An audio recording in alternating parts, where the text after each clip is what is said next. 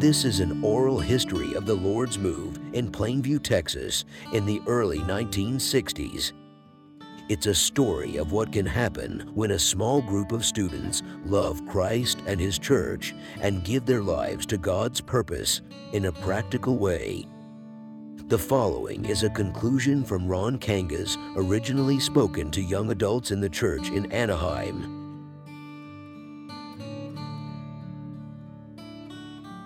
The Lord covers me to say this. The Lord covers Brother Benson and the brothers in Texas. But from the time the Lord's recovery began there until now, the Lord's recovery in Texas has been under the Lord's blessing. And there's a factor for this. There's not a method, but there's a factor.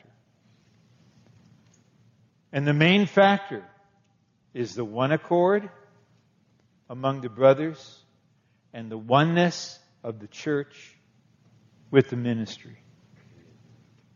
When I was in Anaheim in the early 80s, I was being torn apart.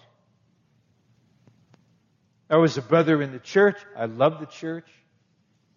I served in the children's meeting in the church.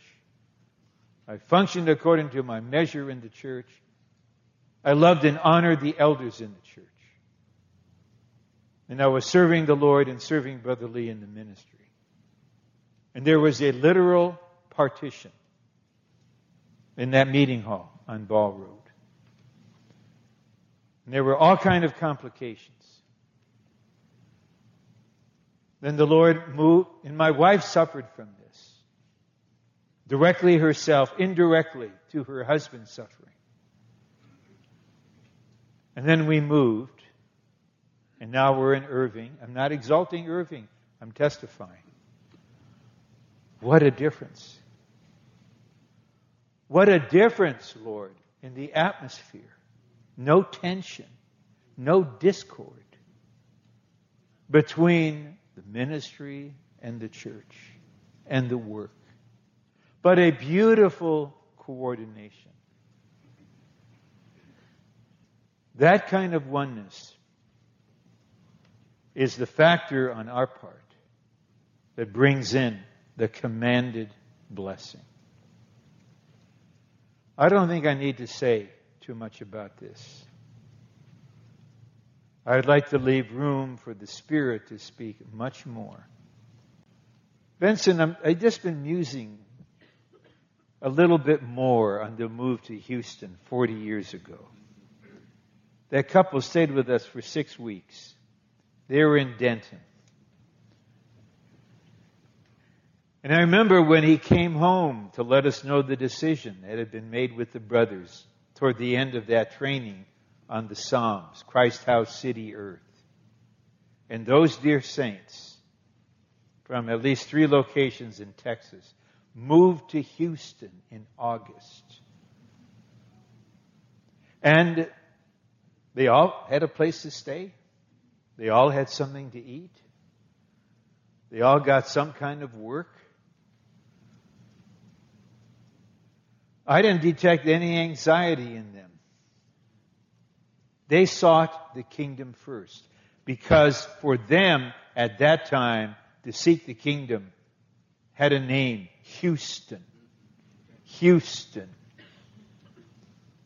If you're one with the Lord in His move, you're seeking the kingdom first, then you move like within days, within weeks, circumstances permitting, and sometimes you have to kind of encourage them to permit.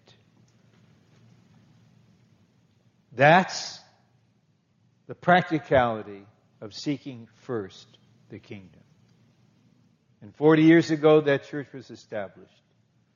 A glory to the Lord, a shame to the enemy. It will take eternity to measure what has flowed out of that church in Houston.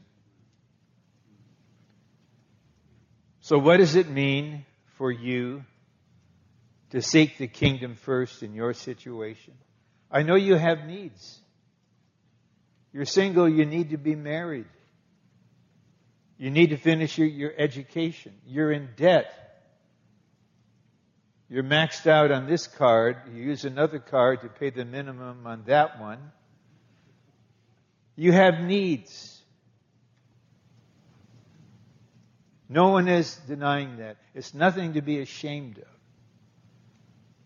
But are you a Gentile? Are you the same as the unbelievers? Driven by anxiety? Or are you one of these people where Brother Nee's hymn says, the earth watches in solemn wonder as you seek the kingdom first.